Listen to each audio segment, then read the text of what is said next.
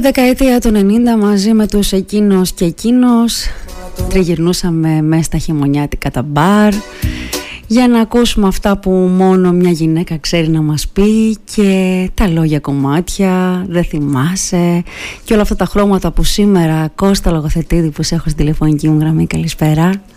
Καλησπέρα, καλώς σε βρίσκω. Καλώς όρισες. Μια δύσκολη μέρα, αλήθεια είναι, ψάχνοντας όλα αυτά ναι. τα χρώματα που πραγματικά είναι ασπρόμαυρα όταν κάτι μας λείπει, αλλά πόσο μάλλον σήμερα, ε. Σήμερα μας λείπουν πολύ περισσότερα. Η αλήθεια είναι αυτή. Παρ' όλα αυτά είμαστε πολύ χαρούμενοι που καταφέραμε να μιλήσουμε έστω και τηλεφωνικά. Εννοείται με την πρώτη ευκαιρία που θα έρθετε στην Κρήτη θα σας περιμένω στο στούντιο να τα πούμε και θα από τα κοντά. Πούμε. Ακριβώς, ναι. Τα λέμε τόσο καιρό διαδικτυακά και επιτέλους καταφέραμε, αιτία και αφορμή ένα νέο τραγούδι που, που μου έστειλες ε, και είναι έτσι πρώτο, πρώτο πυλόν να κυκλοφορήσει, να ναι. τα πούμε, να μας πεις τα νέα σας, να δούμε τι γίνεται με αυτούς τους Εκείνος και Εκείνος, ποιος είναι ο Εκείνος και ποιος είναι ο Εκείνος. Εντάξει, η αφορμή είναι το νέο μας τραγούδι ναι. με τίτλο Ελληνικός Καφές. Mm. Ένας τρόπος που περιγράφουμε την αγάπη σε συνδυασμό με τον ελληνικό καφέ. Δηλαδή ε, ο τρόπος που σιγά σιγά η γνωριμία δύο ανθρώπων ε, οριμάζει, έχει κάνει το καημάκι της, mm. γενικά ξεχυλίζει. Σταθερή αξία ο ελληνικός καφές. Σαν τις ε, κλασικές ε, σχέσεις φαντάζομαι. Ακριβώς. Αυτή λοιπόν είναι η ευκαιρία να, να τα πούμε και έτσι από το, τον αέρα. Mm. Ε, αλήθεια δεν, έχουμε, δεν έχει τύχει να βρεθούμε από κοντά να, να μιλήσουμε, αλλά και δικιά μου χαρά είναι μεγάλη που τα λέμε σήμερα. Σε ευχαριστώ. Από το χίλια εννιακόσια ογδόντα οκτώ, Κώστα, μέχρι και σήμερα είναι αρκετά χρόνια ε, στο μουσικό χώρο ε, και στα μουσικά πράγματα του τόπου μας, ναι. της Ελλάδας. Μεγαλώσανε πολλές, ακούγεται τώρα κάπως ε, ότι και καλά μεγαλώσανε πάρα πολλές γενιές με εντάξει, τα τραγούδια σου μικρή. Αλλά αυτό ήθελα να πω, ότι μεγαλώνουμε ναι. μαζί. Δηλαδή θεωρώ ότι είμαστε μια γενιά, και η δική μου ε, και οι πιο νεότεροι από μας, που πορεύονται με τα τραγούδια σας στον χρόνο. Έχουν ε, πρωτοερωτευτεί, έχουν περάσει εφηβεία, έχουν ταξιδέψει έτσι πολύ μελωδικά και πολύ έτσι όμορφα.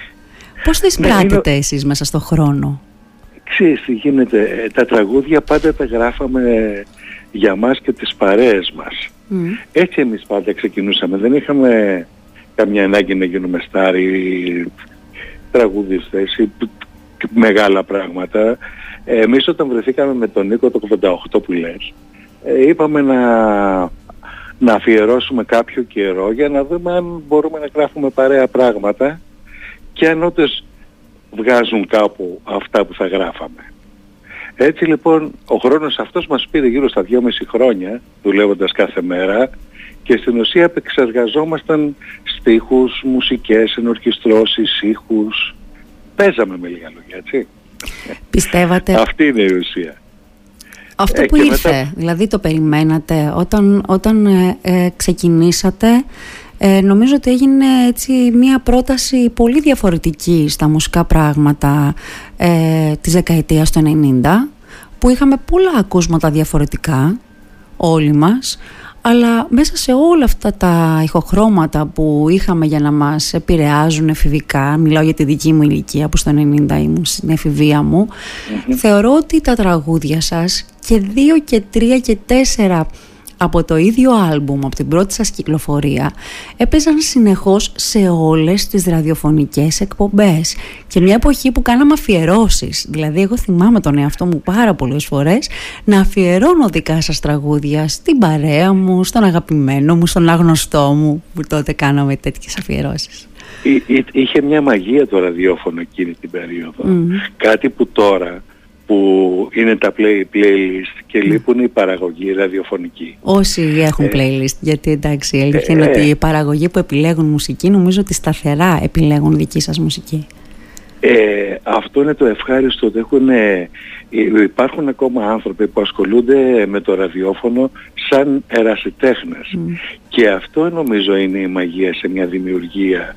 Ότι όταν αισθάνεσαι ερασιτέχνης και όχι επαγγελματίας, ε, δίνεις την, την, όλη σου την αγάπη και την ενέργεια σε αυτό που κάνεις.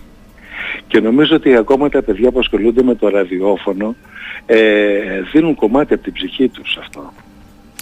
Ε, προσπαθεί ο καθένας την προσωπικότητά του να περάσει μέσα από τις επιλογές της μουσικής που, που κάνει, και είναι μια, από τη δική μου την πλευρά μπορώ να σου πω ότι είναι μια πρόταση, ότι κόντρα στα playlist εταιριών που μας επιβάλλουν μια μουσική που μπορεί να μας εκφράζει, εμείς προτείνουμε και αυτό. Υπάρχει τελικά και αυτό που κρατάει στον χρόνο.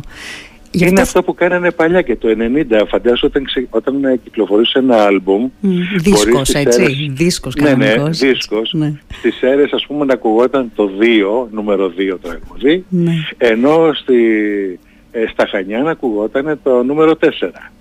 Και αυτό οφειλόταν καθαρά στις προτιμήσεις των παραγωγών mm. που βρίσκαν το αγαπημένο τους τραγούδι μέσα από αυτό το, ναι, το πιο... δίσκο. Που πονάει τον καθένα. Ακριβώς, ναι, και, και μπορούσαν και μετέφεραν ε, το μήνυμά τους στον κόσμο μέσα από το ραδιόφωνο.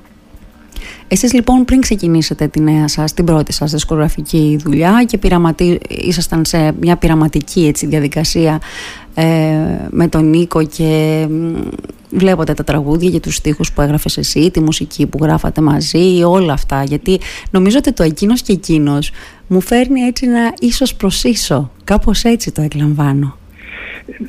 Είναι και, είναι και μια κλική ανωνυμία έτσι πίσω από ένα τίτλο. Δηλαδή πάντα, επειδή σου λέω δεν ήταν πάντοτε η ανάγκη μας, δεν είχαμε ανάγκη προβολής mm. των προσώπων και των ονομάτων μας. Εμάς, εμείς πάντα αγαπούσαμε να, κάνουμε, να γράφουμε τραγούδια. Γι' αυτό και όλες ε, τραγούδια που γράψαμε και φανταστήκαμε ότι μπορεί να τα πει μια άλλη φωνή, δεν είχαμε κανένα πρόβλημα να τα δωρήσουμε σε αυτές. Όπως φωνές. Και την Grey, ας πούμε, που ε, ακριβώς. Το απογείωσε αυτό το μια γυναίκα. Ναι, όπως, όπως και την Grey, η Χάρης Αλεξίου, ε, βέβαια, στο ναι. Μια μέρα μετά, ο Δημήτρης Μητροπάνου στο Ποιος το είναι ρωτάς. Mm. Ήτανε... Τα τραγούδια μας έλεγαν, κοίτα να δεις, ε, πηγαίνουν προς τα εκεί. Και εμείς αυτό κάναμε. Παρόλα αυτά, τα τραγούδια μας να βρίσκουν τον δρόμο τους. Παρόλα αυτά, γράφατε μουσική και τραγούδια για καλλιτέχνες, ας πούμε, λαϊκές φωνές, έτσι. Η ναι. Ατόφια λαϊκή φωνή φυσικά της για την Grey ή ε, φυσικά του Δημήτρη Μητροπάνου και της ε, Χάρης Αλεξίου. Ε, ενσωματώνατε τη δική σας, το δικό σας ηχόχρωμα, το δικό σας τρόπο σκέψης και σύνθεσης με το ηχόχρωμα του κάθε καλλιτέχνη. Και ναι, πάλι... κάναμε μισό δρόμο κάθε φορά. Πηγαίναμε εμείς εκεί και έρχονταν και αυτός. Και αυτό γινόταν μια συνάντηση. Αυτό ακριβώς ήθελα να, εκεί ήθελα να καταλήξω, ότι ανα, αναγνωρίζαμε ότι είναι εκείνος και εκείνος. Παρ' όλα αυτά ήταν και πολύ κοντά στον καλλιτέχνη που ε, θα ερμήνευε ένα από τα τραγούδια σας. Ένα τραγου... Ήταν μια πειρασμένη απόσταση, πιστεύω. Γιατί αυτό αγαπάγαμε κι εμείς. Να κάνουμε πράγματα που να έχουν ένα ενδιαφέρον και, και στιχουργικό και ερμηνευτικό και ενορχιστρωτικό. Να, να είναι μια πρόταση. Και είναι δύσκολο να συμβεί σήμερα αυτό. Δηλαδή δεν το, δεν το βλέπουμε, δεν το συναντάμε σαν μουσική πια. Δηλαδή θεωρώ ότι είναι πολύ σπανιότερο πια σήμερα ε, κάποιος μουσικός συνθέτης ε, ή μία μπάντα που έχει ένα συγκεκριμένο στυλ μουσικής να ταυτιστεί απόλυτα με ένα άλλο είδος, πολύ πιο λαϊκό, γιατί το δικό σας, ο δικός σας ήχος ήταν λίγο πιο pop στο ξεκίνημά του, μετά έγινε λίγο πιο έτσι, ε, συναισθηματικό, δηλαδή γέμιζες με χρώματα και έτσι, μυρωδιές και εικόνες μέσα από το στίχο που υπήρχε, αλλά παρόλα αυτά ήταν ένα άλλο ηχόχρωμα, κάτι τελείως διαφορετικό για τα δεδομένα της δεκαετίας του ενενήντα. Είναι γιατί σου λέω αυτά τα δυόμιση τρία χρόνια που ασχοληθήκαμε με τον Νίκο σε απομονωμένοι σε ένα στούντιο δουλεύοντας καθημερινά, ήταν γιατί μας απασχολούσε ε, και το πώς ε, φτάνει στα αυτιά κάπου ο ήχος κάποιου. Mm. Είναι σημαντικό το ηχόχρωμα, γιατί η μουσική για ένα ηχόχρωμα μιλάμε, έτσι. Ναι, ναι, σωστά. Και το τραγούδι εκεί ενώνεται με το στίχο που μεταφέρει το νόημά του και ξαφνικά μπλέκει με το ηχόχρωμα και δημιουργεί, δημιουργεί μια νέα κατάσταση. Mm. Εντάξει, αυτό ήταν το ζητούμενο για μας, πάντα να φαίνεται κάτι, ε, να κουβαλάει ένα αυτό που είπες και εσύ, τα, τα αρώματα, τα, αυτό που θέλαμε να περιγράψουμε, να το περιγράφουμε όσο πιο κοντά γίνεται στην πραγματικότητά του. Πώς νιώθεις, ε, Κώστα, τώρα τόσα χρόνια μετά που έχουν κυκλοφορήσει κάποια τραγούδια, όπως είναι το χειμωνιάτικο το μπαρ, μέσα στα χειμωνιάτικα τα μπαρ, ή αυτό το που ακούσαμε πριν, το, τα χρώματα, ο, ένα ρόδο, ένα αγκάθι, πά, πάρα πολλές φορές. Ε, είμαι στη θάλασσα, ας πούμε, και νομίζω το έχω κάνει και σου έχω στείλει και μια φωτογραφία της θάλασσας, λέω μια θάλασσα από λάθη, και ταυτιζόμαστε με ένα κομμάτι από το στίχο, ας πούμε, που έχετε, που έχετε συνθέσει, που έχετε γράψει μουσική, ναι, απάνω σε αυτόν και τα λοιπά. Πώς νιώθεις ότι τόσα χρόνια μετά αυτά τα τραγούδια είναι τόσο επίκαιρα, είναι σαν να έχουν γραφτεί σήμερα? Ακόμα και στον ε, ήχο τους φυσικά, όχι μόνο για το στίχο. Ναι, νιώθω ότι το ότι δεν κάναμε εκπτώσεις σε κάτι, ε, μας βγήκε σε καλό. Δηλαδή, σε μια εποχή που όλοι ψάχναμε το γρήγορο hit και το, την εύκολη επαφή και την πρώτη ε, επαφή με το τραγούδι του κοινού και του καλλιτέχνη, εμείς δεν μείναμε σε αυτό. Στα εφήμερα. Ναι, ήτανε, μας άρεσαν τα πράγματα, ας αργούσαν να γίνουν κιόλας, δεν μας ένοιαζε ο χρόνος.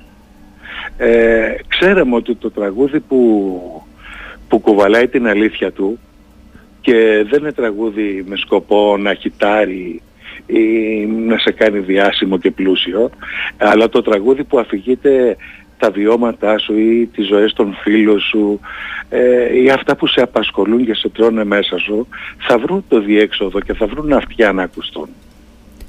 Θε... Αυτή ήταν η αλήθεια μας. Και αυτό θεωρώ ότι είναι και το, το, αυτό που προείπα, ότι έχει κρατήσει ξεκάθαρα στο χρόνο και θα κρατήσει για πολλά χρόνια ακόμα, γιατί νομίζω ότι σε πάρα πολλά τραγούδια και σε πάρα πολλά είδη μουσικής δεν έχετε έναν αντίλογο. Δεν υπάρχει ένας αντίλογος. Είσαστε, θεωρώ, μια κατηγορία μόνοι σας μουσικά. Ακούγοντας όλη τη δισκογραφία σας, γιατί έχω ακούσει όλη τη δισκογραφία σας άπειρες φορές.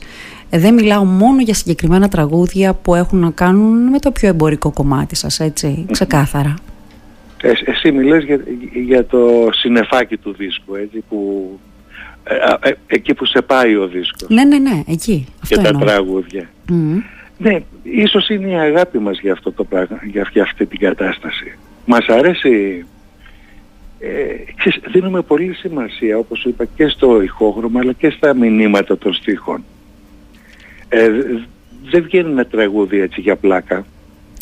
Ε, επίσης, ε, ε, είναι πολύ έτσι εντυπωσιακό το πόσα χρόνια έχετε συνεργασία ε, με τον Νίκο τον Καλίνη. Είσαστε και φίλοι, έχετε μεγαλώσει στην ίδια περιοχή, από όσο έχω διαβάσει και έχω δει σε, ναι, πολλές συνεντεύξεις σας. Μεγαλώσαμε έτσι στο πέραμα του Πειραιά, ενώ, ναι, εδώ γνωριστήκαμε, εδώ μεγαλώσαμε. Εγώ έχω και μια καταγωγή από το πέραμα στις Μαργαρίτες στο Ρέθυμνο. Μάλιστα, μου, τίποτα τυχαίο. Έχουμε κάτι κοντινό.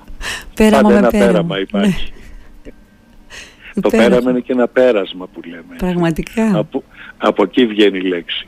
Από, το, από τη μία θάλασσα της μια μεριάς της Ελλάδας στο ορεινό κομμάτι της Κρήτης. Ναι. Που επίσης έχει έτσι ε, θάλασσα. Είναι γεμάτη λένε. θάλασσα. Σωστά.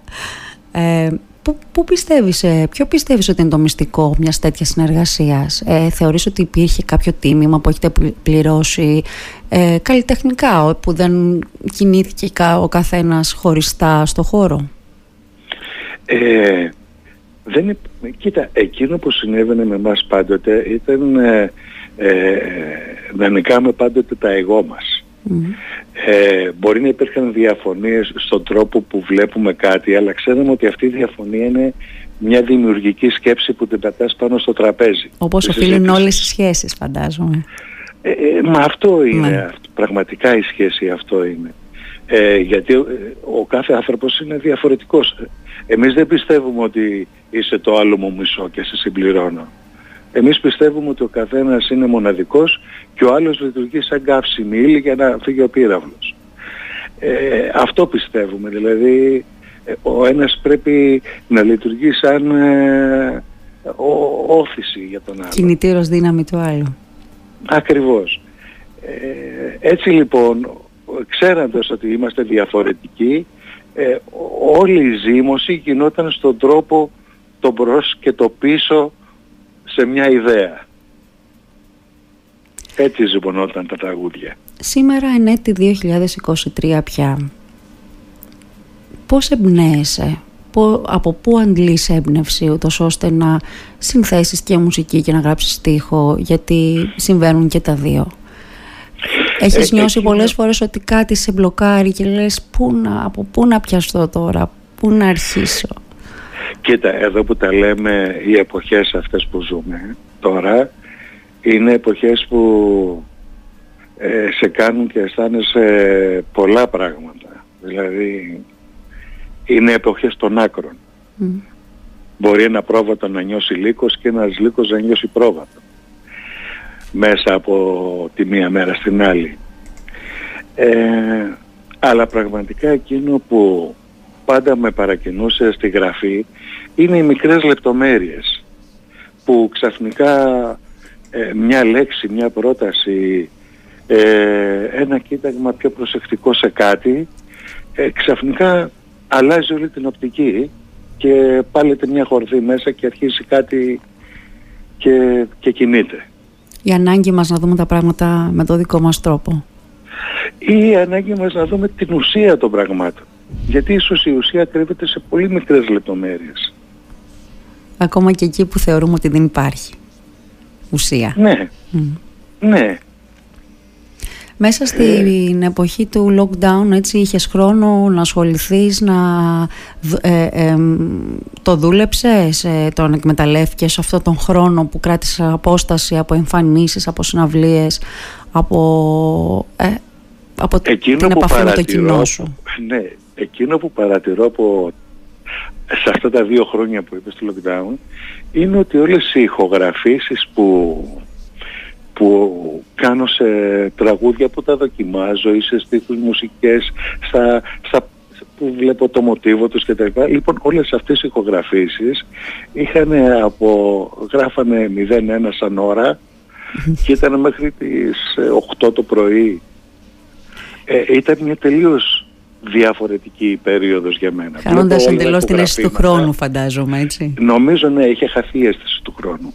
Όλες οι μέρες ήταν ίδιες, όλες οι ώρες ήταν σχεδόν ίδιες. Ναι, και μάλλον εκείνη την ώρα ξαφνικά λειτουργούσε το κάτι. Όλες οι ηχογραφήσεις είναι πάντως βραδινές. Αυτό έχω παρατηρήσει. Και το παρατήρησα τώρα κοντά. Και όλες αυτές τις ηχογραφήσεις, δηλαδή εμείς τις βραδινές, πότε θα τις ακούσουμε? Τι ετοιμάζετε? Ε, τι ετοιμάζουμε? Κοίτα, νομίζω ότι το ένα δείγμα είναι αυτό που θα... που θα ακούσετε με τον Ελληνικό Καφέ. Έρχεται. Να το προσφέρω δεν μπορώ, σε ένα ποτήρι πλαστικό με καλαμάκι. Το σ' αγαπώ μου αν το θες, ελληνικός είναι. Έτσι λοιπόν, το σ' αγαπώ μου αν το θες, ελληνικός είναι καφές. Γιατί πού να το προσφέρω τώρα σε πλαστικό ποτήρι με καλαμάκι? Ναι, ναι, είναι αλλιώς. Ε, ναι. Είναι σερβιρισμένος της καρδιάς στο φλιτζανάκι. Να τον προσφέρω δεν μπορώ.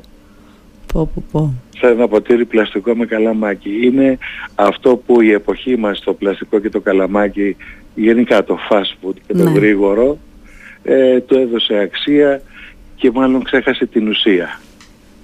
Το διαχρονικό, το ναι, το ότι καθαρό. Πραγματικά αν θέλεις και ψάχνεις στη ζωή σου μια σχέση, Ε, θα πρέπει αυτή η σχέση να ζυμωθεί και να της αφιερώσεις χρόνο, να τη φροντίσεις και να την προσέχεις. Υπέροχο. Άρα εμείς τι έχουμε να περιμένουμε δηλαδή από εδώ και πέρα? Εμφανίσεις, δισκογραφία, καινούργια πράγματα? ε, Πες μας λίγο καινούργια... έτσι τα νέα σας, ναι, για να τα, τα έχουμε έτσι. Τα καινούργια πράγματα είναι ότι πέρα από τις ώρες στο στούντιο και την, ε, ε, έτσι ψάχνοντας τα καινούργια μουσικά μονοπάτια, ε, από ζωντανές εμφανίσεις ε, προγραμματίζονται πολλά πράγματα και σαν γκρουπ Εκείνος και Εκείνος, αλλά και σε συνεργασία με τον Δημήτρη Τονπάση. Mm. Είδαμε μια εμφάνισή και σας και στην τηλεόραση, ναι. Μπράβο. Και έχετε Κάναμε και εμφανίσεις φυσικά ε, δημόσια. Ναι, και, και θα ξεκινήσουν σε αυτές οι εμφανίσεις πιο πολύ για το καλοκαίρι, έχουν προγραμματιστεί. Ε, αλλά είναι από εκείνο ένα τέτοιο πλάνο να γυρίσουμε Ελλάδα εξωτερικό και να γράψουμε και πολλά τραγούδια στο δρόμο. Υπέροχα. Είναι μια καλή αφορμή αυτή. Κρήτη, πότε θα σας ε, απολαύσουμε? Κρήτη θα ήθελα να είμαι από χτες. Και εμείς. Και εμείς. Ε, ναι, πιστεύω με την πρώτη ευκαιρία να έρθουμε. Τέλεια. Θα σας περιμένουμε είναι πώς μαγικά. Και πώς. Και θα περιμένουμε να σας έχουμε και στο στούντιο, έτσι, να πούμε και μερικά τραγούδια live εδώ στο στούντιό μας. Θα ήταν χαρά στο Ηράκλειο. Στο Ηράκλειο πια. Mm-hmm. Ε, και εννοείται και το λιβικό ε, σε περιμένεις. Σε έχω καλέσει τόσες φορές. Ελπίζω σε όλο να βρούμε την ευκαιρία να τα πούμε έτσι. Τέλεια, τέλεια. Κώστα Λογοθετίδη, σε ευχαριστώ πάρα πολύ. Αρχικά ευχαριστώ για όλα αυτά τα τραγούδια που μας έχετε προσφέρει και όλες αυτές τις αναμνήσεις που έχω μέσα από τα δικά σας τραγούδια, τις εφηβικές, τις πρώτους μου έρωτες, εκεί και το εμείς, θρήνο. Ε, ε, και εμείς ευχαριστούμε γιατί μοιραστήκαμε πολλά πράγματα χωρίς να γνωριζόμαστε. Η αλήθεια είναι, όχι μόνο εμείς, εγώ και εσύ, ε, εσείς και πάρα πολλοί κόσμος, πίστεψέ με, όλο το Πανελλήνιο. Ναι, ξέρεις κάτι, ο, ο καθένας έχει κάτι συγκεκριμένο πάντα να θυμάται mm. και γίνεται πολύ προσωπική αυτή η σχέση με πολλούς. Η αλήθεια είναι αυτή. Σίγουρα πάρα πολλοί κόσμος έχει έρθει στις συναυλίες σας και σας έχει πει μια ιστορία με ένα, με ένα σας τραγούδι. Ναι, αυτό πραγματικά πάντοτε είναι απίστευτο αυτό το, το συναίσθημα που δημιουργείται, γιατί για κάποιον κάποιο μας τραγούδι σήμαινε πάρα πολλά. Ίσως περισσότερα και από εμάς που το γράφαμε. Όπως το τραγούδι που θα παίξει μόλις κλείσουμε την τηλεφωνική γραμμή, αυτό που εμένα και Ρόδο και Αγκάθη στην καρδιά, μεγάλη πληγή, θα σε αποχαιρετήσω. Και το δεν θυμάσαι επίσης, δεν το συζητώ δηλαδή για ανθρώπους που παθαίνουν αμνησία συναισθημάτων. Συναισθημάτων, ε, ακριβώς. Και μου λες ότι λυπάσαι και δεν θυμάσαι. Και εγώ σε ευχαριστώ. Και καλή αντάμωση, Κώστα. Ευχαριστούμε πάρα να, πολύ για όλα. Να είμαστε καλά, να τα λέμε. Καλή συνέχεια, καλή συνέχεια.